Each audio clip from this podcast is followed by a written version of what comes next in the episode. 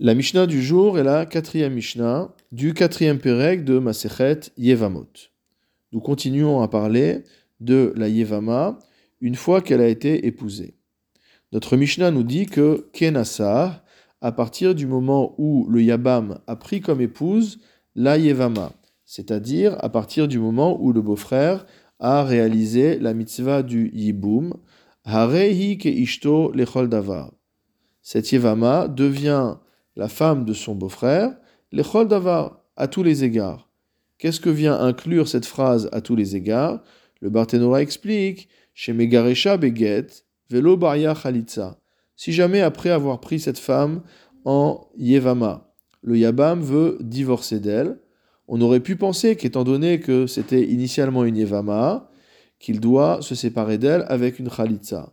Mais non, cette femme a maintenant le statut d'une épouse à tous les égards, et donc elle sera répudiée avec un guet. Ou marzira il pourra également la reprendre quand il voudra, après avoir divorcé d'elle, si bien sûr elle n'est pas euh, partie avec un autre homme entre-temps. Velo mitasra allez, elle ne devient pas interdite à lui. On aurait pu penser qu'au moment où l'homme réalise la mitzvah du yiboum, on suspend l'interdiction d'épouser la femme de son frère. Mais qu'une fois qu'il a divorcé d'elle, on aurait pu penser qu'elle lui redevient interdite comme euh, une ex-femme de son frère, classique entre guillemets. Et la Mishnah nous dit que non, à partir du moment où le hiboum a eu lieu, donc cette interdiction a été levée et il pourra la reprendre à nouveau comme épouse. Al nirse barla la Mishnah nous dit que la particularité de cette femme, c'est que sa c'est-à-dire les biens sur lesquels est garantie la somme que le mari doit verser à son épouse en cas de décès, donc les héritiers en l'occurrence, ou en cas de divorce, cette somme généralement est garantie sur les biens du mari.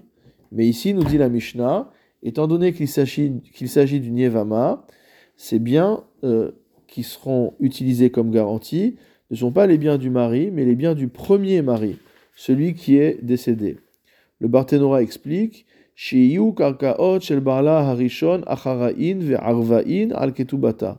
sont les terrains de son premier mari qui constitueront la garantie de sa ketuba. Et si jamais elle n'avait pas reçu de ketuba de son premier mari, Kotev la hayabam ketuba. Le yabam devra lui écrire une ketuba al nechasav sur ses propres biens.